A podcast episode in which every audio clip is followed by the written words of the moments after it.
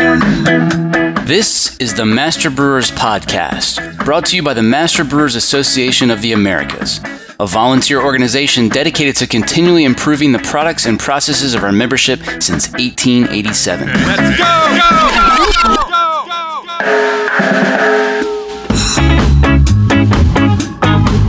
go, Master Brewers brings you interviews with the industry's best and brightest in brewing science, technology, and operations.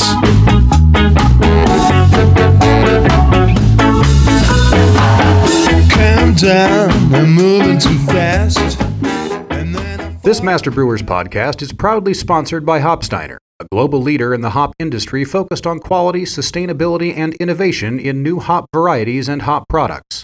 Contact our brewery sales team to provide you with the hop related tools you need to craft your next great beer. For more information, visit hopsteiner.com. Additional support provided by Get to know Proximity Malt. We malt superior, European style, low protein varieties grown close to home in Delaware and Colorado. Domestically grown, precisely malted to style. With our team of seasoned experts and two brand new malt houses, try what's really new in malt.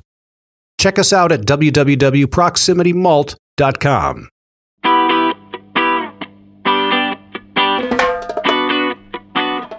I had a wonderful time. wonderful time. We get together every now and then, Linda and Mark, Gordon and I. We look at each other and we just laugh. We had the world by the tail. The world didn't know it yet, but we did. And it was so much fun, I tell you. It was magic. It was like cutting butter with a warm knife, you know. The beer industry was ready for a revolution. This week on the show, the legendary Fritz Maytag. Any beer history book worth its salt has a chapter about Fritz, and every brewer in America knows the old spaghetti factory story how Fritz came to purchase Anchor Brewing Company. You can find plenty of interviews with Fritz Maytag on YouTube, but this one is different. We dive deep into the technical challenges Fritz endured, the perseverance, brotherhood, and pursuit of continuous improvement that have shaped this industry, and so much more. You're going to want to pour yourself an Anchor Steam and settle into this one. In 1965, Anchor was bankrupt. You made a trip to the brewery just days before it was set to close its doors, at which point you fell in love with the place and decided to purchase it. What exactly was it that you became enamored with? Well, I always remember hanging on the wall a giant copper circular tube, and at that time I had no idea what it was. I now, I soon realized, of course, it was an attemperating coil for a round fermenter. Um, hanging on the wall, and this very funny little outfit with uh, troubles on on all sides, and I was recently out of graduate school. I did not have a full time job. I was starting a project with some friends that ended up in Chile, uh, but I was looking for things to do, and I loved the idea of the brewery, and I could see that it was desperately in need of somebody to put some money in and just help them up, help them over the the hump, as it was, and I had no idea that I would end up owning it all or running it. I just thought I would be an angel and step in, and and it was a, just an amusing uh, thought to get involved.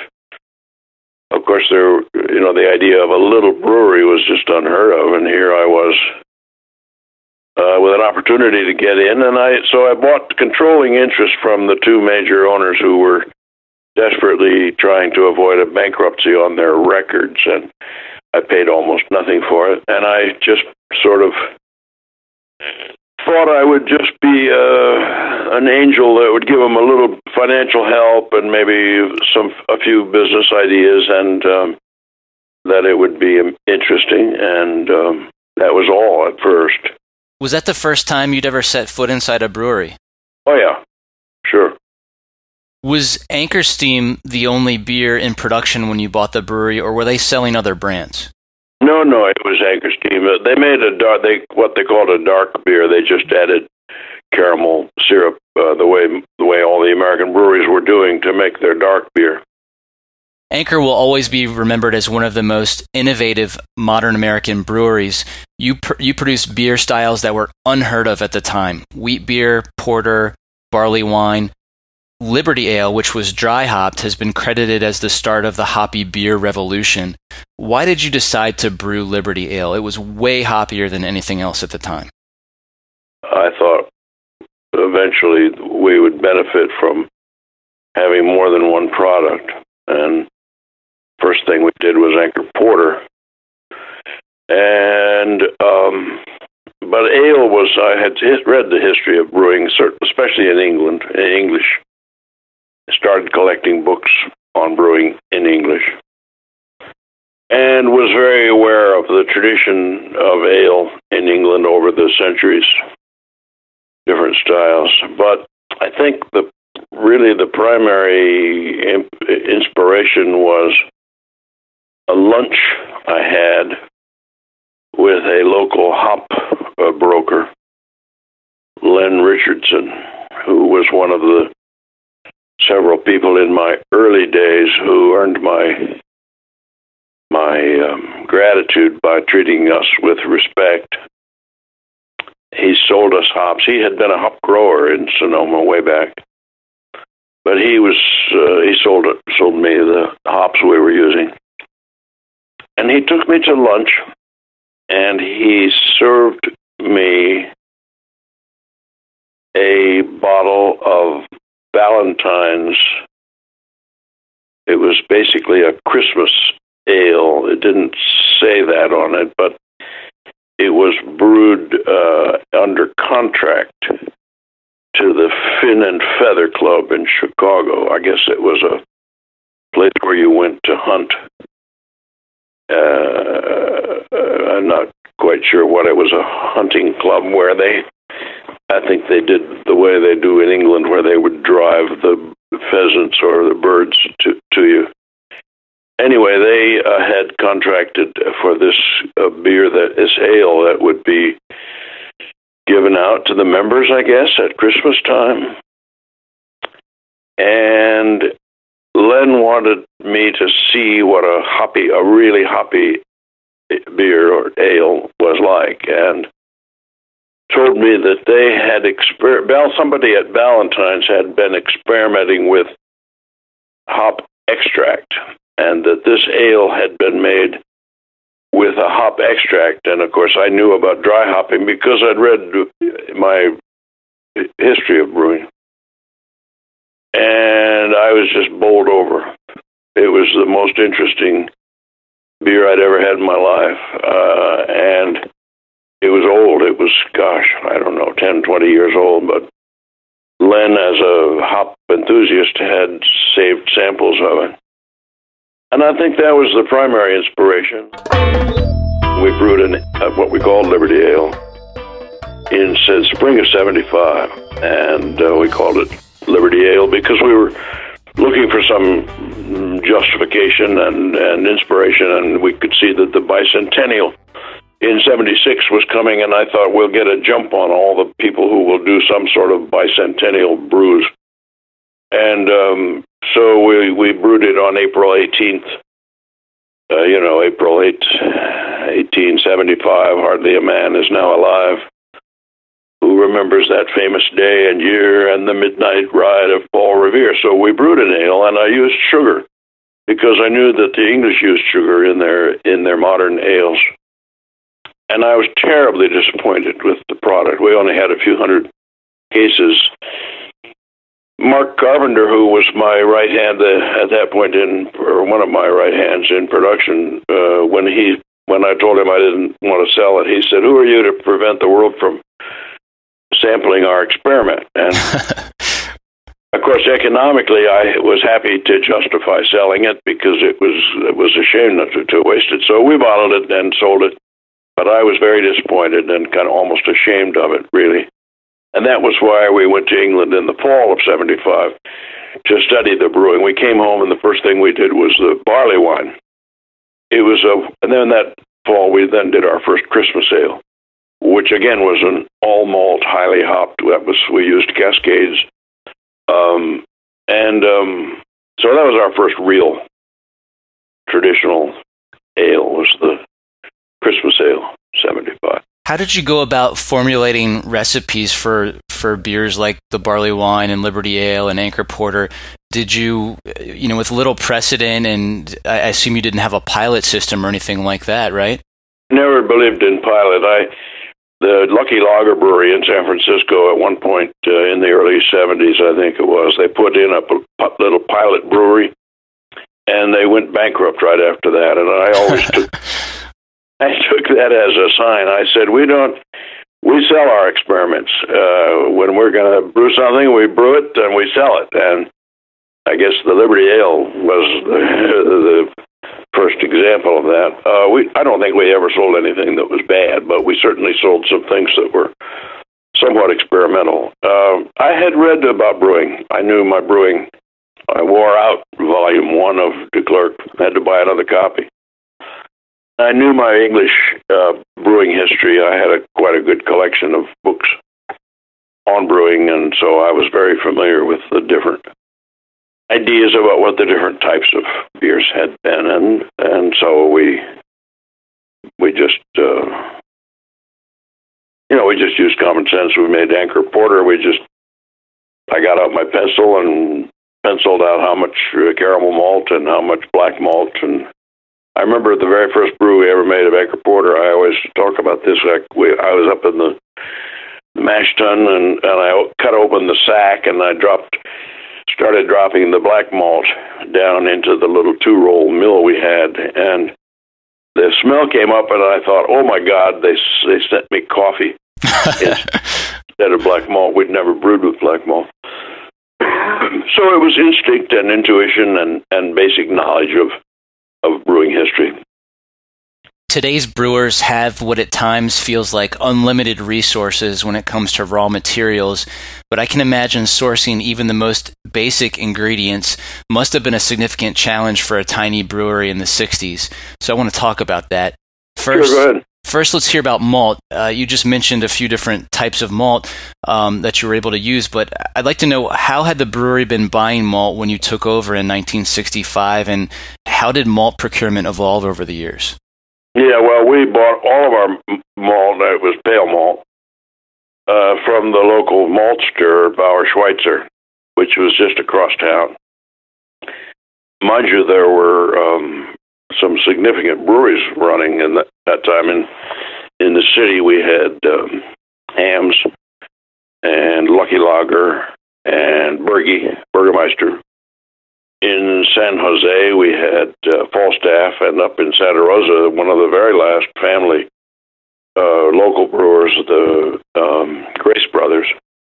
And Bauer Schweitzer was a very small, family owned, privately owned maltster that um, was willing to help us. We would we drove over. We drove across uh, town in in our truck with two little um, malt uh, bins that we that I had built that they would fill, and then we would wheel them up the elevator and open the little opening at the bottom, and the malt would flow into the from the into the mill. And so that was pretty good. And the malt was, I think, quite good, I would say.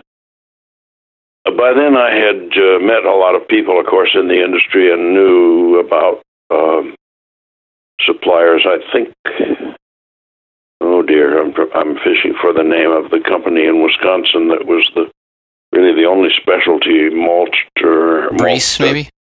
What is it? Briess? Oh, you know uh, yeah, and it might have been Shire. Was it Shire before then? No, Bruce, I think you're right. Yeah, yeah. this nice, nice man, and we had toured there and seen how they roasted the malt and stuff, and I'm pretty sure that's where we got the black malt and the caramel malt, both of which were pretty rare in the brewing industry. They were making, they were making malt like that for uh, you know candy and cookies and bakeries and stuff. Uh, I remember once we had a brewer from Coors who came and she saw the the black malt in the brew house. Oh, she said, black, Pat, black patent malt. I've heard about it, but I've never seen it before. that was, you know, those malts were just not used in American brewing in those days. Caramel coloring was the was the tool of choice. Well, I wanted to ask you that because I, I was curious, you know, what sort of options you had. I, I, wondered if maybe you could only get a few different types of malt, but it sounds like you were able to get a, a pretty decent selection. Yeah, we we had some pretty good resources, mind you.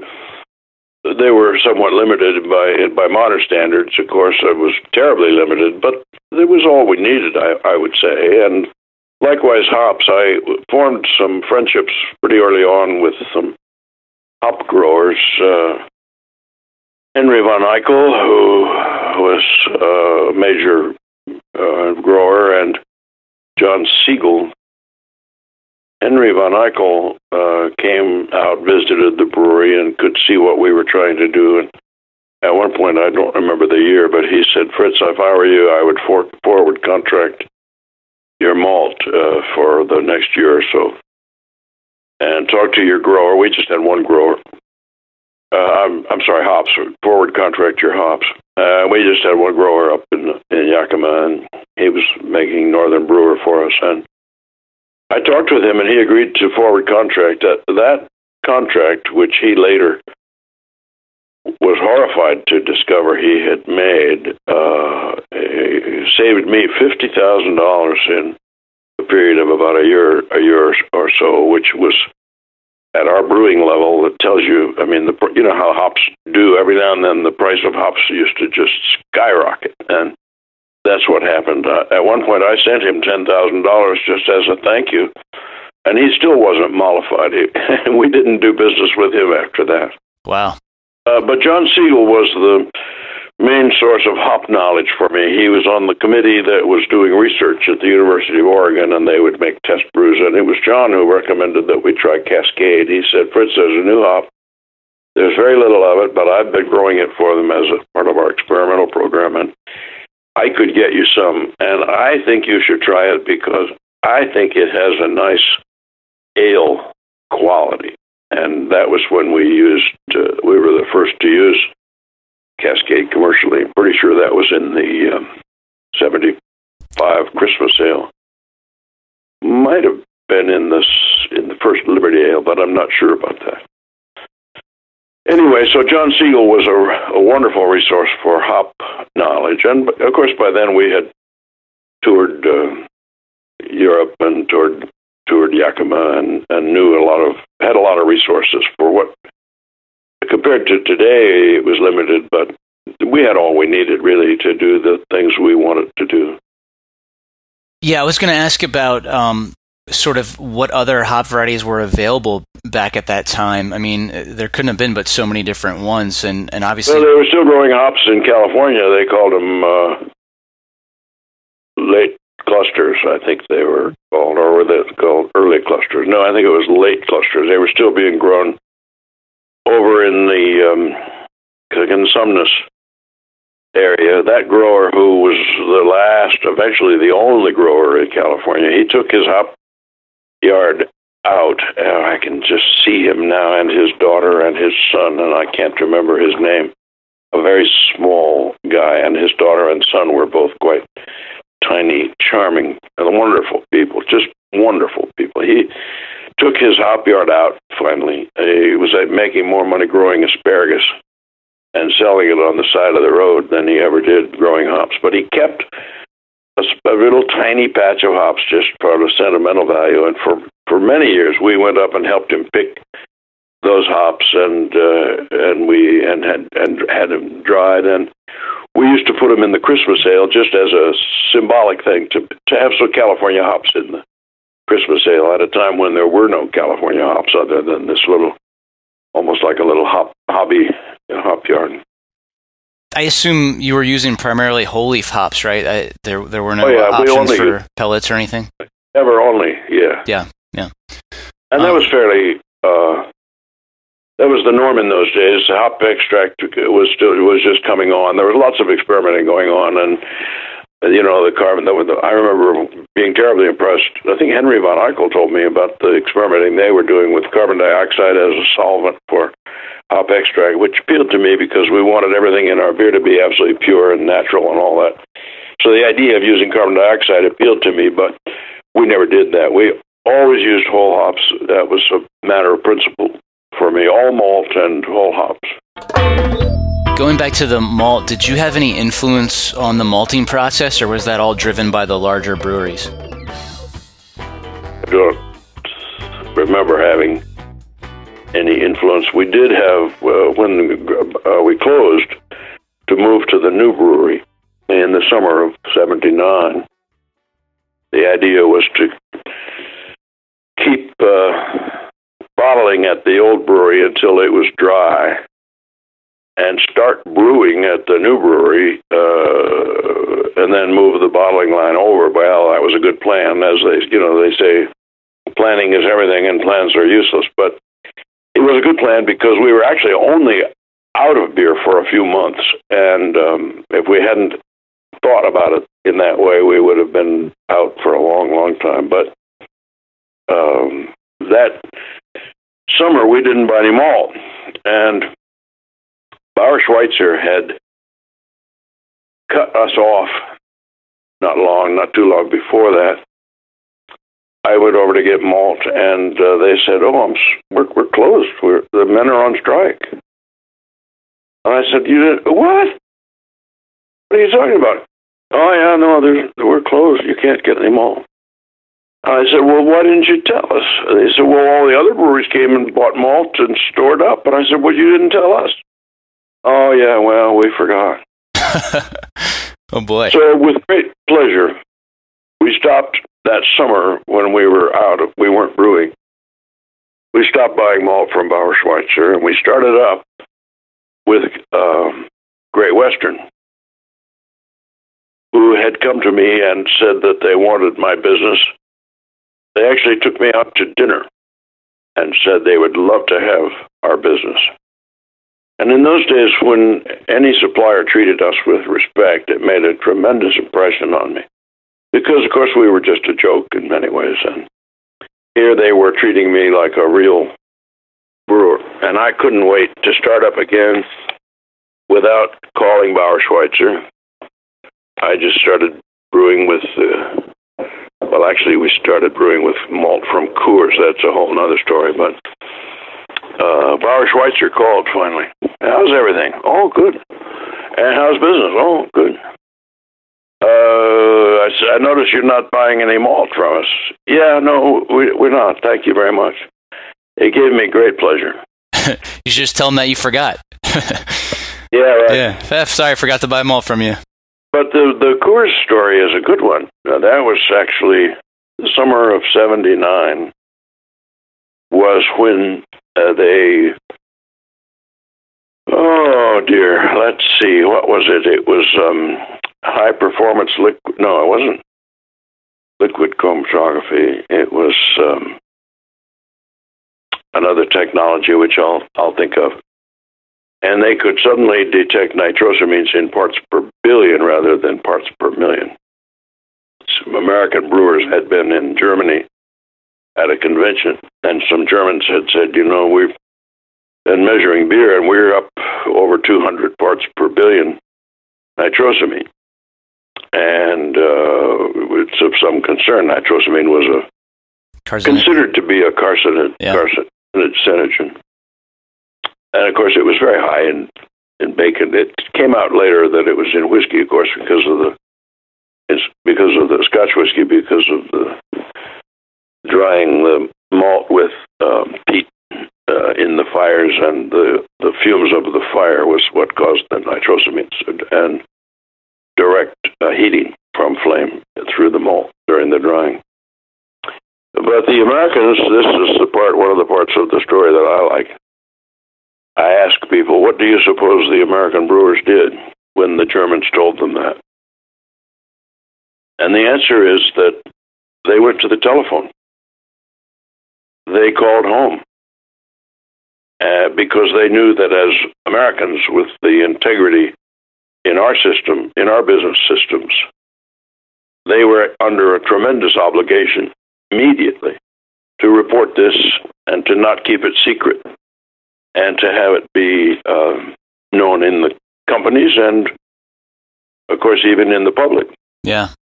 The Germans pretended that they didn't have any nitrosamine for a long time. They tr- tried to keep it secret, and they obfuscated and lied basically about the levels. But meanwhile, we of course had the only. Well, there were two other brewers that by, New, by the New Albion and Sierra Nevada were brewing, and we were all making all malt beers. And there's no question that we would have had the highest nitrosamines Mm. of any beers in America. And I uh, got jumped on it and found out that there was one maltster who had no nitrosamines um, in the Dakotas, Red Red Bluff or something. I, I take it Well, they already already had an in, indirect, indirect fire kiln, I, I suppose. Yeah, exactly. Yeah. Uh, and and their malt was all sold out, and of course the people who were getting it were were going to be having less nitrosamine. And but my friend Otto Seidenberg, who's uh, in the malt business, a very close friend of John Segal, my hop guy, and uh, Otto. I called Otto and, and asked him and begged, uh, read, asked him, begged him to see if he could intervene for me with the maltsters in uh, the Dakotas red red bluff or something. Anyway, he said, "But I got an." He said, "No, there it's no, there's no way." But I've got an idea, Fritz. He said, "Coors uh, has their own malting, and they do indirectly fired malt, and I think I could get them to sell you malt." So Otto arranged with Coors to send us malt. We had a rail line at the brewery, and they sent rail cars Wow. they had to send it through the cleaning system a second time because normally they cleaned it again just at the brew house. But for us, they had to send it through again, and so they charged us a premium. And I called uh, uh, New Albion and Sierra Nevada, and they came and got their malt from us. And so the only uh, micro brewers in America, instead of having the highest nitrosamine of any beers in America, we had zero. Wow, that's great. That's a good story. Uh, I tell you, I I just used to love to imagine some guy in Anheuser Busch saying, "Oh, let's test let's test this stuff," Yeah. and getting this is zero nitrosamine. That was wonderful. And then, but then we bought from Great Western after that. Well, uh, let's hear about where you got your yeast from in the early days. Well, we used to get it from the other breweries. It didn't take me long doing research, you know, reading, doing my reading and thinking, and with some advice from some people. There was a a wonderful man named John Bolger who had worked for Wallerstein as a traveling uh, sales engineering representative around the West, and he was retired. But when I bought into the brewery, he called me and he introduced himself and said, "You guys, you've got problems there. I guess you've learned that by now." And I said, "Boy, have I." He said, "I used to travel the co- the West with my microscope in the trunk of the car and and give advice to brewmasters, and I can give you some very practical, very simple advice that will help you a lot." And that was the first really professional guidance uh, that I that I got. So by then I knew a, a great deal about what was happening and why our beer. We only brewed once a month, and we would tr- we tried to keep the yeast in a milk can in the refrigerator, and it would overflow, and it was full of bacteria. And and I had learned a lot by then about bacteriology and brewing bacteria, and it was clear to me that we had to use fresh yeast. So I would go around to the breweries and we only brewed once a month, so I, and I would alternate. I'd go to Lucky Lager this month, and then to Burgie the next month, and then to Falstaff the next month, and then to Hamm's the next month, and then to up to Grace Brothers in Santa Rosa. And so I only troubled any one brewer uh, maybe twice in a whole year. And I would take my milk can with me, and they would fill it with liquid yeast, and we would start each month we would start out with fresh uh, yeast, so that made a it made a huge difference. Uh, we were we still had bacteria. You know, it was I was deep into brewing bacteriology in those days, and so I was very aware of the fact that even the yeast we were getting from the other breweries, of course, it had lactobacillus, and pediococcus. But the point is that it was the numbers were small, and so it wasn't um, instant spoilage the way it was when we were using our own. So we just used fresh. And then at one point, I got so frustrated that I uh, another brewmaster, a retired brewmaster, George Girl, uh, told me to get yeast from uh, from uh, North. Uh, let's see. There was a yeast company in the East Bay that made baker's yeast for for bakers.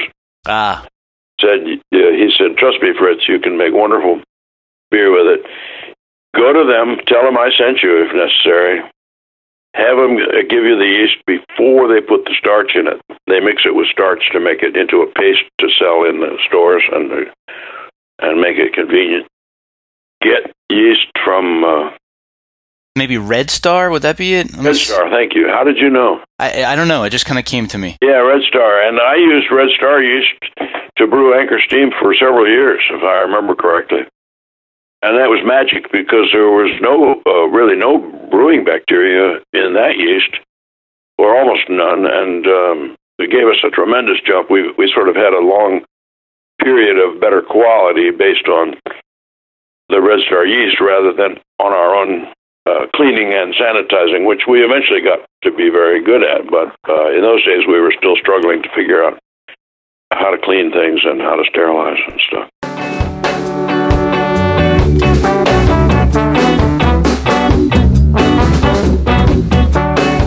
Coming up, I would not give up. I would not. I would. Uh, I just. I just ignored all the problems, and the, when the rain came through the roof down onto the table in the tap room, uh, I just ignored it and pretended that everything was okay.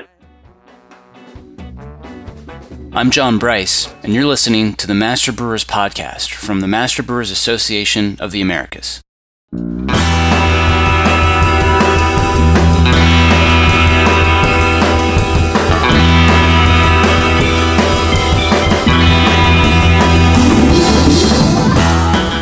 Support for this podcast is brought to you by ABS Commercial is a full service brewery and parts outfitter. From our Raleigh headquarters to our Denver office, we proudly offer brew houses and fermenters from three barrels and up, yeast brinks, boilers, kegs, chillers, tri-clamp, and other stainless parts, all with the quickest delivery and lead times in the industry.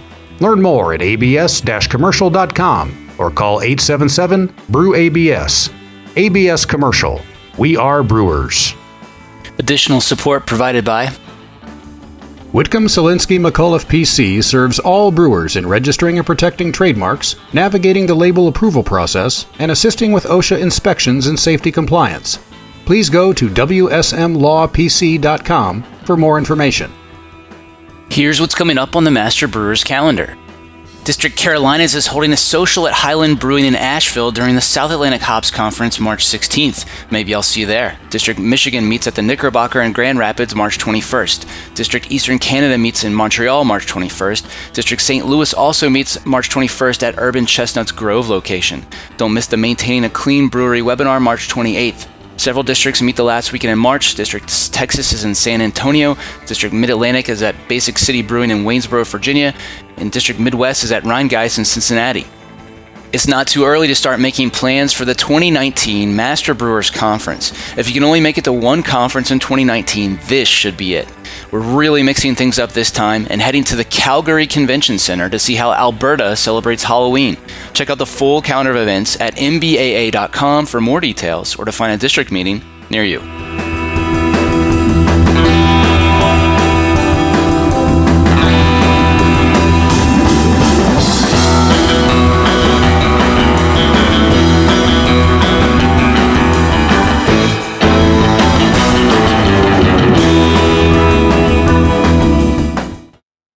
Now back to the show.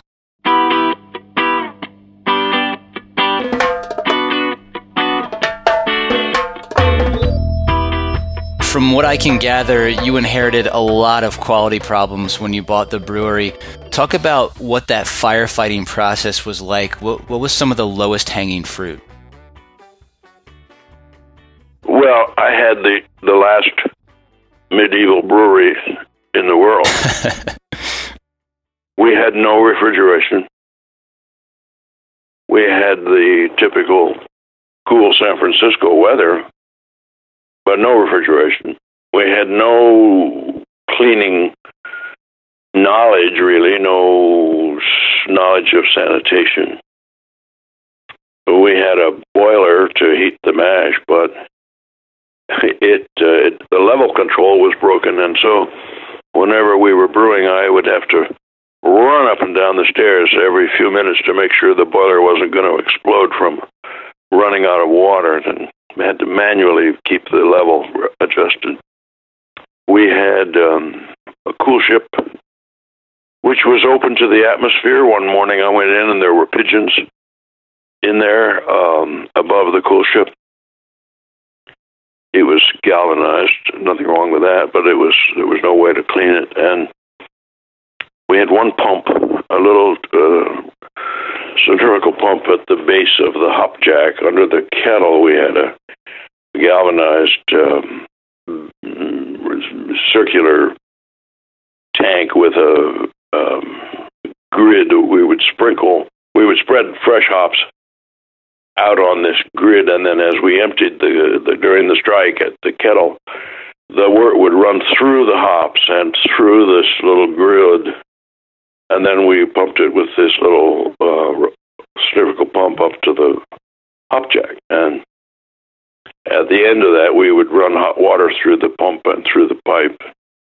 That was the extent of cleaning, really. And uh, we had one fermenter, it was a stainless steel fermenter, but the welding where it was just as primitive as it could be, and it just filled with nicks and nooks and crannies. And um, we cleaned it um, by hand, of course, and and that in itself was hardly a, hardly cleaning. Uh, I can remember at one point I got so insane over the sanitation in the fermenter. We went in with welding torches, and we went up and down all of the welds just to sterilize the welds because they were so rough that I, I knew that there was no way we could clean them and that they were harboring a fabulous fresh charge of bacteria for every brew.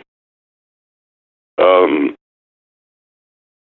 from a microbiological point of view, we just, I, uh, well, I have spent more time looking through a microscope at uh, beer than anybody in modern uh, ever, probably ever, in the history of brewing.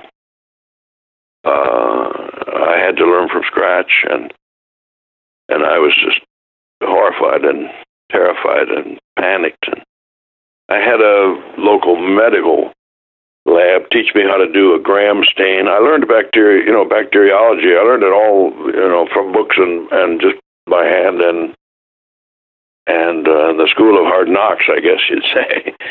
And I learned to do the gram stain and to figure out what we had and what it was and why. And I saw it in the in Pasteur's book, of course, in the in the illustrations.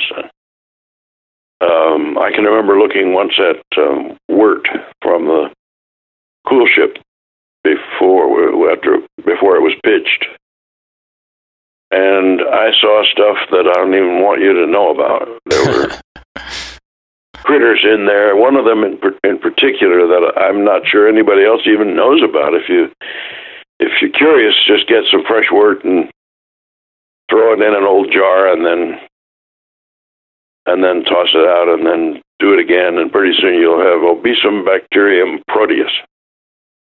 You know what Sen-Sen was the the little spicy thing you, you used to put in your mouth like mints. Yeah. They were shaped like little pillows. And Obesumbacterium proteus is like big pillow bacteria. They were sort of sort of square but puffy.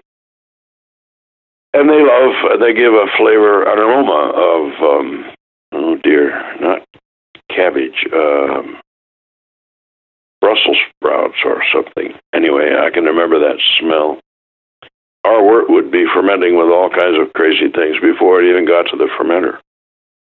So anyway, we learned. I learned bacteriology. We eventually, we of course, we ended up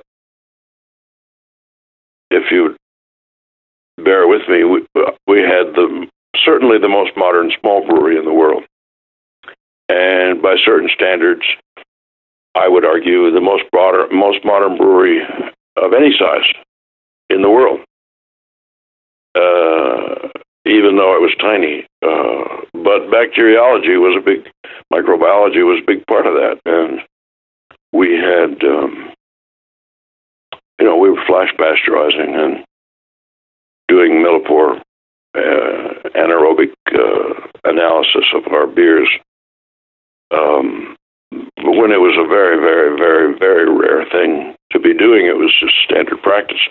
The only other brewery that I know of that was doing anything even like what we were doing was Coors, where they were sterile filtering and uh, and and aseptically packaging, and we were flash pasture. Well, we we started out trying to do uh, sterile filtering with a tight uh, primary filter and then a millipore, but we found that that you had to filter the beer so tightly, and the millipore was a tricky technology, and, and at that point I was dubious about filtering beer so tightly, and so we switched over to flash pasteurizing. But anyway, the only other brewery that I know of in the world that was doing anything like what we were doing was Coors, and I remember visiting there once, and I saw on a shelf in the lab I saw a dozen or two little Erlenmeyer flasks with um, uh, amber liquid in them and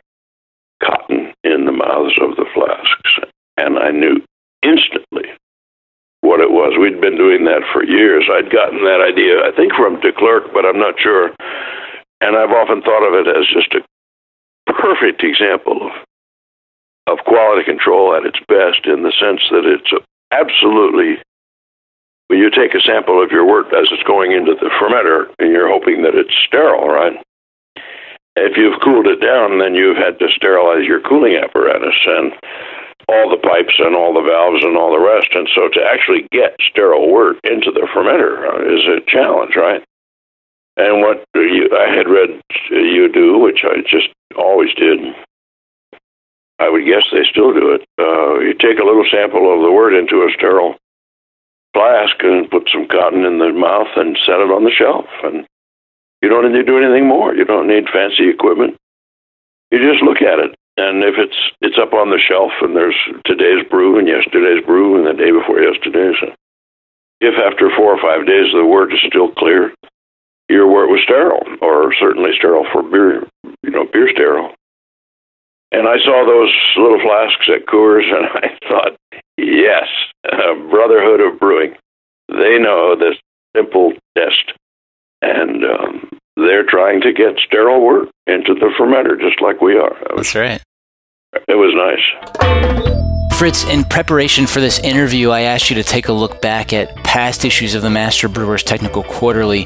Fortunately, the digital archive available at mbaa.com goes back to just before you bought Anchor. I'd like listeners to hear about some of the articles that had the biggest impact on what you were doing at Anchor. We uh, were subscribers before I came in. There were some, maybe it was uh, some old copies that people had loaned us. I don't remember, but I quickly s- arranged to subscribe to the to the uh, technical quarterly. And I read it with interest. I confess in those days, my attitude was that the American brewing industry or the worldwide brewing industry had been overly industrialized and overly uh, mechanized and overly manipulated. And I was I wanted to brew the most traditional beer in the world, and uh, you know hops and malt and water, and nothing else, and no tricks, no adjuncts, no additives, no know anything. And so much of what I read in the Master Brewers uh, Technical Quarterly was actually amused me. I used to think they're on the wrong track, and uh, we will show them. On the other hand, I also realized that uh, and recognized in some of the articles some very helpful things. With the the one when I reviewed them recently that I, I spotted immediately was an article in the mid '60s on iodophors, and when we started aseptically packaging our bottling our beer, uh, we, uh, iodophors were a big iodophor was a big part of our uh, bottle and crown uh, sterilization, and it was magic. And um, uh, I got that my first knowledge about that from the technical quarterly. There were also there was an article about uh, Whirlpool uh, hot wort uh, receivers, and um, I, I just loved that. And I, uh, that was just I when I read that it was just when I was putting in the first really modern thing, which was to go. We kept our cool ship, but we didn't use it for cooling. We just used it as a holding tank. And as soon as it was filled with the hot wort from the kettle, uh, boom, we would go down by gravity down uh, below to the wort cooler. That was the very first piece of uh, modern brewing equipment that I put in because I realized we were just hopelessly uh, contaminated with bacteria, and I had to do anything and everything I could to to at least get a clean start. And so we put in a a wort cooler, and um, uh, interesting. I, I I talked with APV because I knew I'd, from my reading, maybe, maybe from the Master Brewers Quarterly. I'm not sure. Uh, I knew that APV had been a pioneer at the at plate heat exchangers, and I called them, and they were they couldn't be bothered to come and see me. So I went uh, by then. In those days, almost all of our uh, technical, our tanks uh, knowledge and valves and pipes and all that stuff. We were uh, dependent on the dairy industry for for the quality that we needed.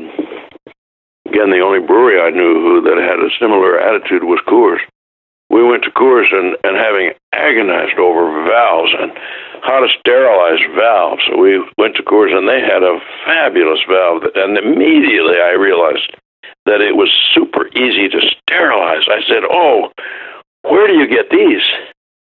Oh, he said, we uh, designed uh, and built that ourselves. there you go. Of course, they they did everything on their own.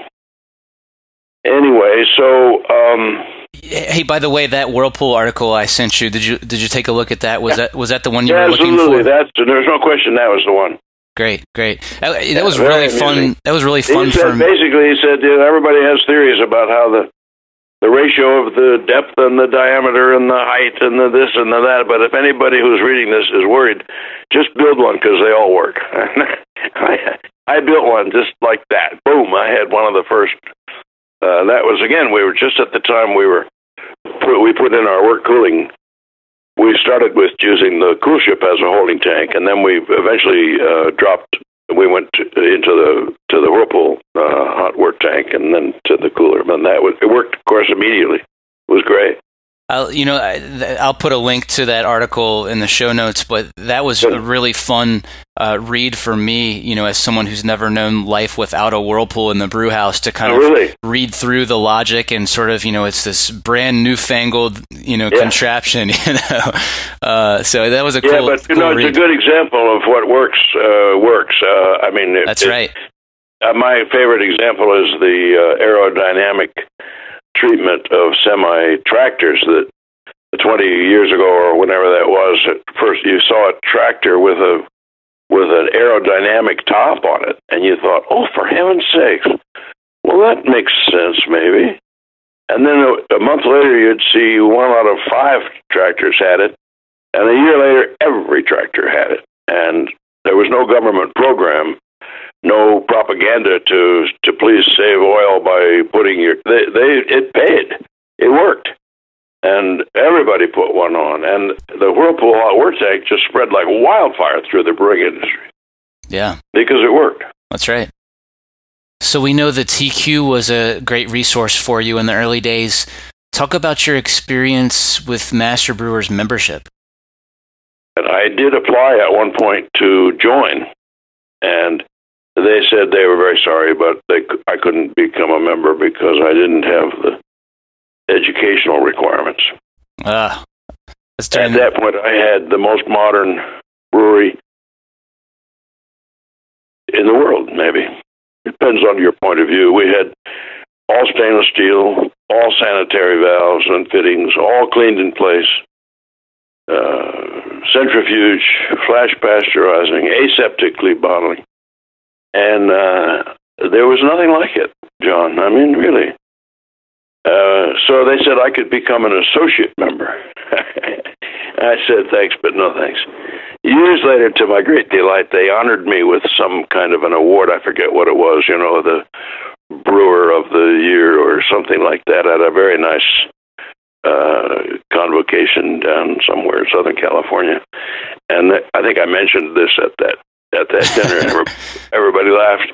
But it has changed totally uh, from what I saw in those days. Obviously, as the small brewers began to proliferate, there were no end of people in brewing and knowledgeable about brewing, highly skilled. Some of them had gone to school, sure, but many were hands on like I was and very qualified and uh, certainly uh, the master brewer meetings. I take that back. I did go to the master brewer meetings here in the Bay Area. They used to meet from time to time, and I did go a few times.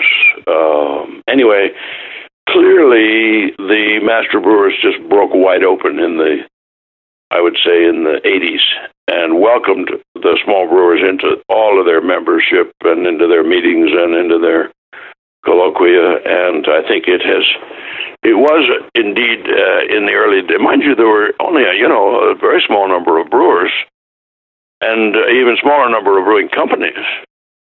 And so it was a very closed shop.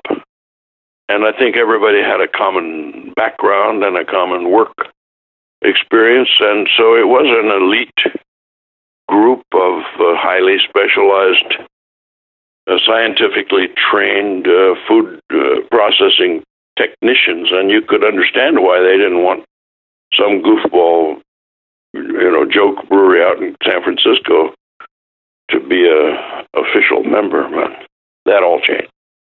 It was very understandable in the 60s and 70s, and it broke wide open, at least out here in California. It just broke down totally, and it became a, a really uh, collegial group who welcomed small brewers with open arms anyone who's been in a business partnership knows that it's not easy. You operated Anchor with a partner until 1969, at which point you bought him out. Was that a challenging time for you? Very. Yeah, he was a lovely man in many ways.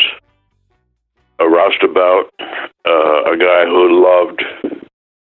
There's nothing he loved better than rigging. He liked to move a big piece of equipment with a come along and some wooden things under it, and he had his shop that was just littered with tools and projects and stuff, and he used terms like mucking out for cleaning.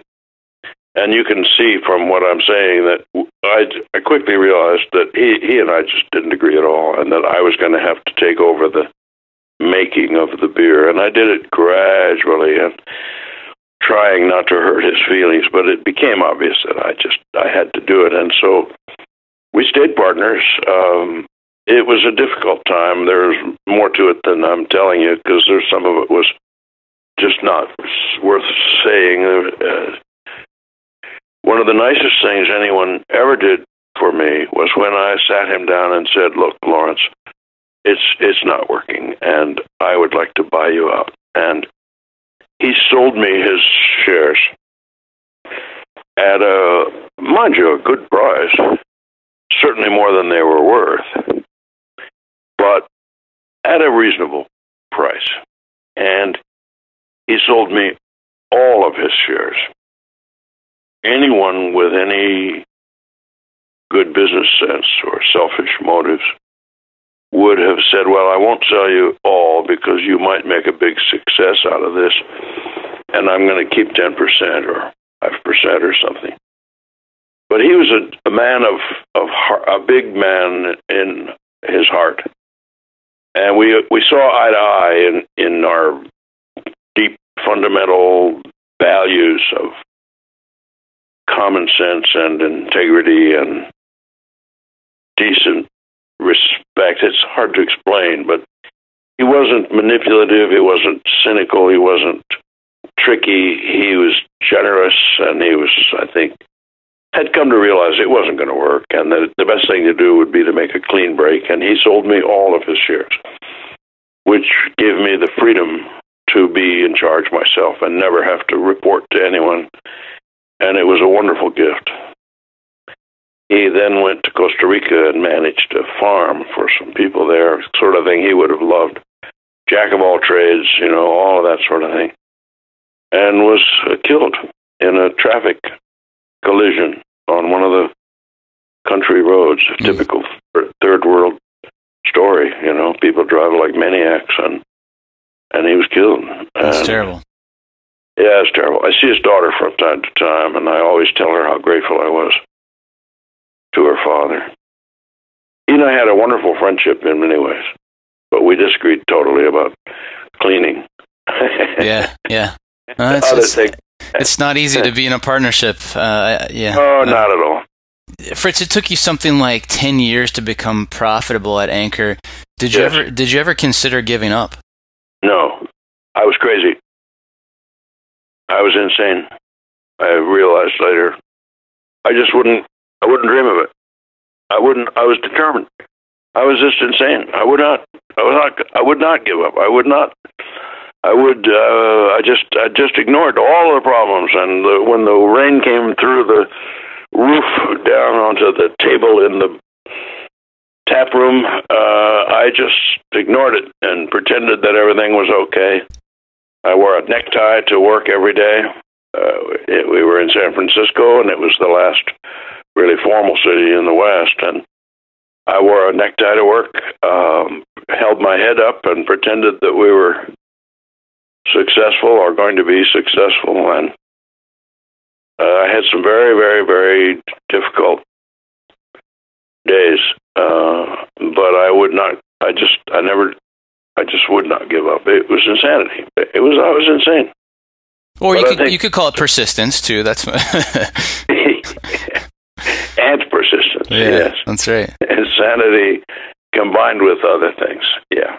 I'm curious uh, what you thought about Jack McAuliffe. Here was this guy starting a tiny brewery from scratch with very limited resources. Did you think he was crazy? Yes.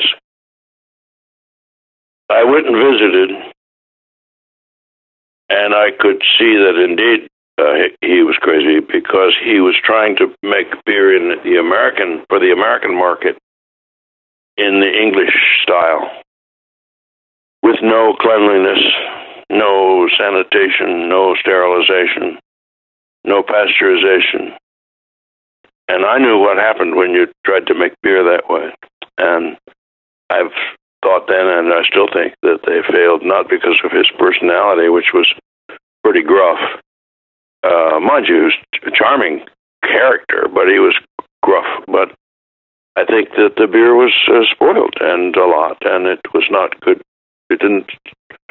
It, that tech, that type of brewing doesn't work uh, in a in the American system of bottled or even of draft beer, and I learned that lesson. I had learned that lesson ten years before he started up. So, and the opposite, of course, was Sierra Nevada. They came for, to us for advice, and they took our advice. They used sanitation and uh, high quality cleaning and careful microbiological control from the very beginning, and that's how I see it anyway.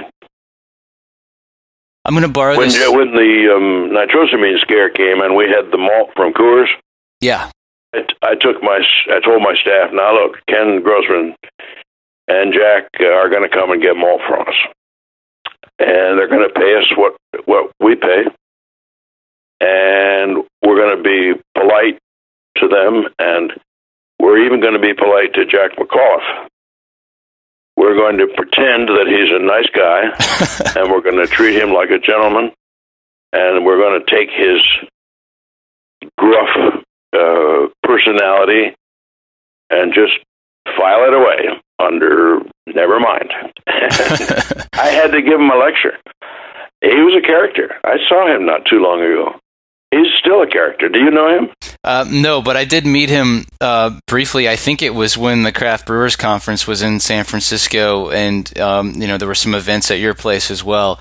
Uh, and I, I, did get the chance to meet him there, and that was that was the first. That's the first and only time I've ever met him.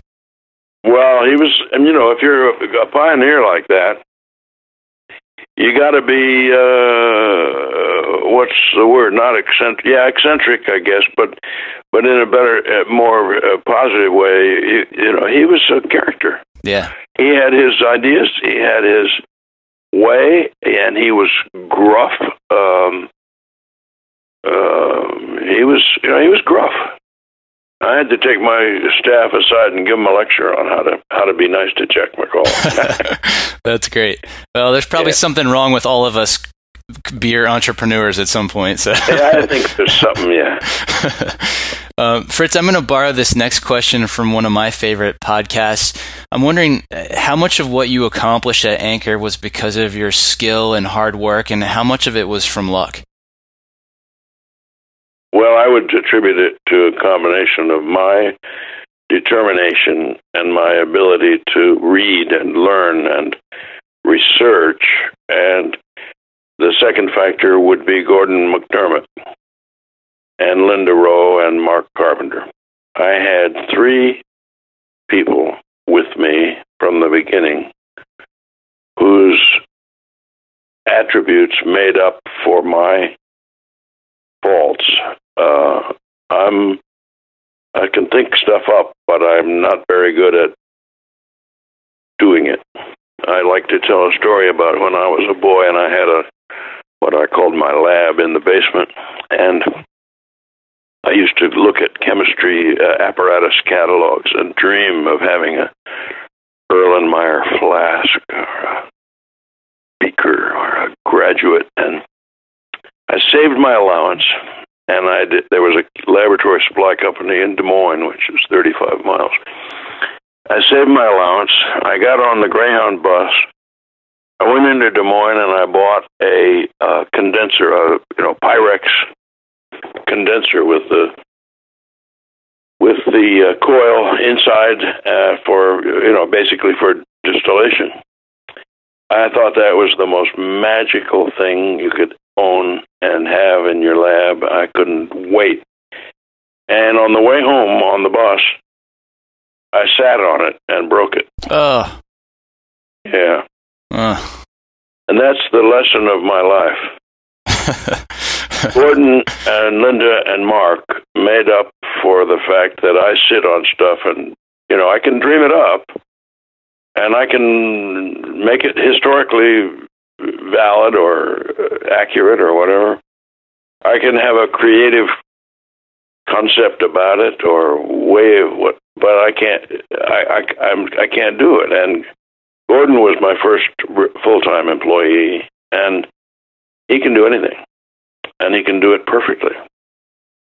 And he may be a little slower than you'd like because he's so careful, but he and then Mark and then Linda, all three had that extraordinary ability to do it right and to do it carefully and to do it with enthusiasm and to help me achieve what I wanted to do. And there was certainly some luck. I think the big luck was just the timing of it. You know, it didn't take a genius to realize that American beer all tasted the same. The revolution was bound to come it was happening in wine uh, already. I, I was into wine at the very same time I was into into beer in the mid '60s, and small wineries were popping up. There was a tiny handful of wineries trying to make great wine. I can count them on the fingers of my two hands, and I don't need all twelve, all, all ten fingers. Um, trying to make great wine, but it was bound to happen in brewing. So I think it. I was lucky to be in San Francisco. I was lucky to have stumbled into this funny little medieval joke of a brewery where I could put these ideas, which were, I suppose, pretty obvious, into practice. And I was lucky to have Gordon and look, look and find Linda and Mark So there's a lot of luck in the basics, but I can't think of any immediately. I can't think of any luck in the brewing in the in the world of brewing. There's a lot of bad luck. no, but we were lucky. We were in San Francisco, which was the you know on the West Coast, which even today is the is the um, the place where ideas come from to a large extent in food and in and, and in high tech and in other things and certainly San Francisco has still a reputation of food, uh, wine, uh, all that sort of thing. So it was the right place to to be. Uh, I suppose that was one reason the brewery is still alive. So it's local enthusiasm for local food curiosities, but I would say the luck was in the in the broadest sense of the just happening to be here at a time when it was when the the, the beer world was bound bound to explode. Look look at how many breweries there are. I mean, it was it had to happen, don't you think? Yeah, definitely.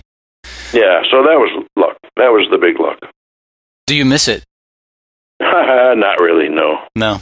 Uh, you know, I had an interesting experience recently. I walked from the very top of the brewery down to the to the basement slowly by myself.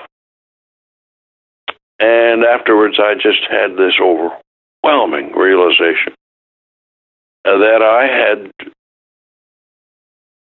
created every cubic inch of that brewery. Mind you, I had no end of help from suppliers, but also, of course, from my staff. I mean, Mark and Gordon were, and the rest of the guys, but especially Mark and Gordon. If we decided to put something in, they would they would put it in, and it might be based on my designs or my primary concepts or whatever. But but nonetheless, that whole every cubic inch of that brewery was my um, baby, and it was around that time that I realized that in the mid late seventies, probably, and this is going to sound, I don't want it misunderstood. I want it to seem just as I saw it, which was just objectively true.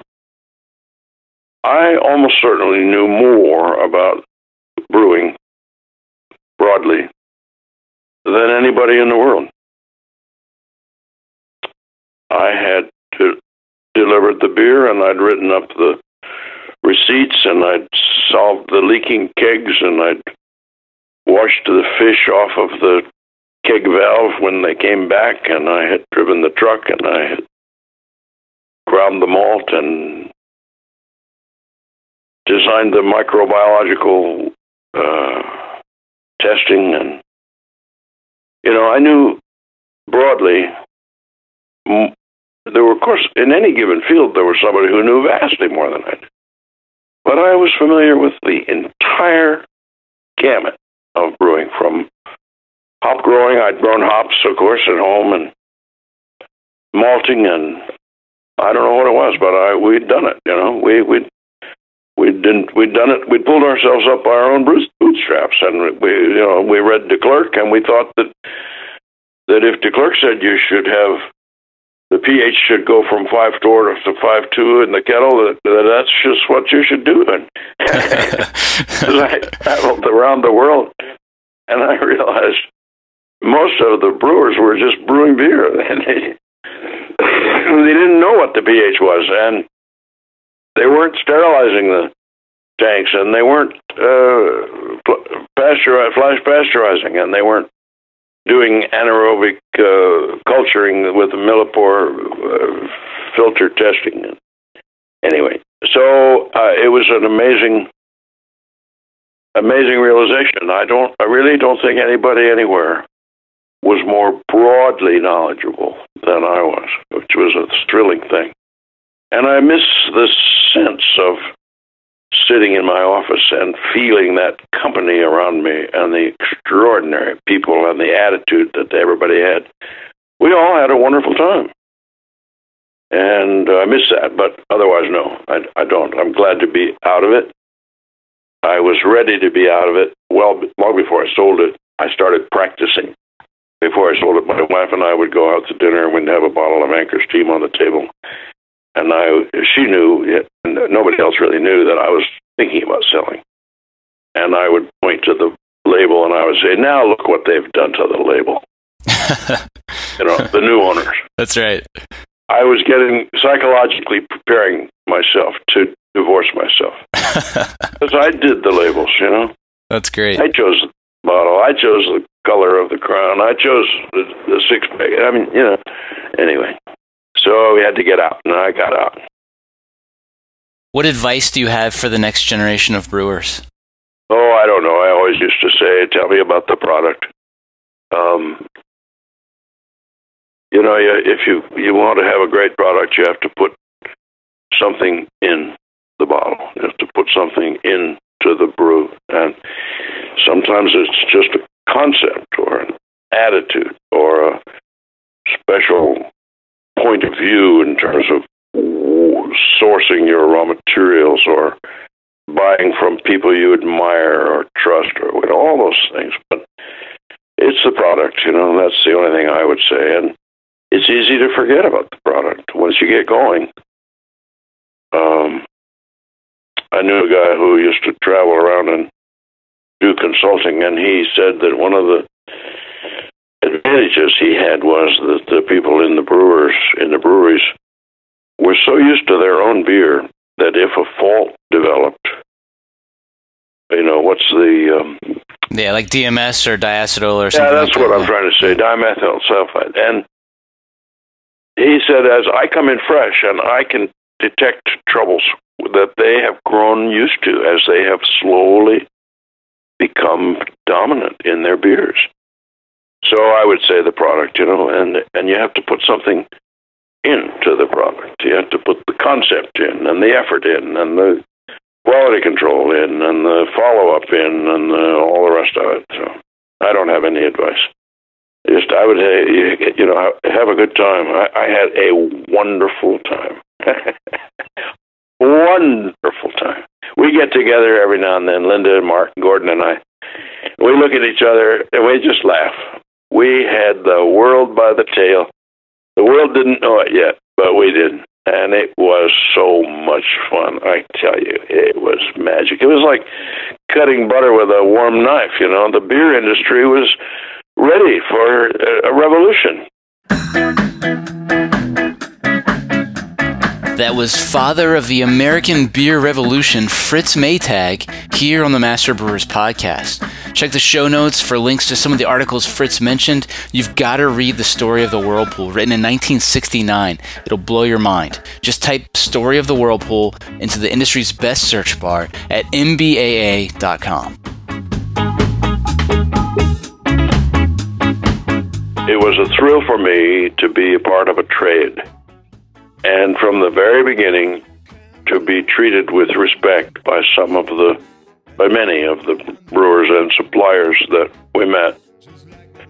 It made a huge impression on me when people treated us like real brewers when we were clearly just a joke. But many people did. And gradually I realized that the brewing trade really is a brotherhood more than anything I've ever known. And I, my favorite uh, joke was used to be that at the, you go out selling beer all day, desperately trying to knock the other guy out of the bar. You get his handle, get your beer on draft, and then at the end of the day, you meet the guys from the competing breweries and you have a beer. And after a, a beer or two, it's a brotherhood. And then I like to say, well, what do the shoe guys do at the end of the day? to any other place.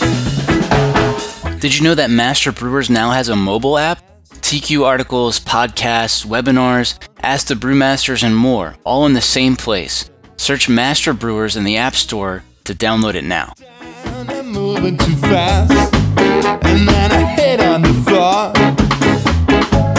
changed like the first time when we came to town, girl. And then there's one thing that I should have said then, and maybe two things that you should have known.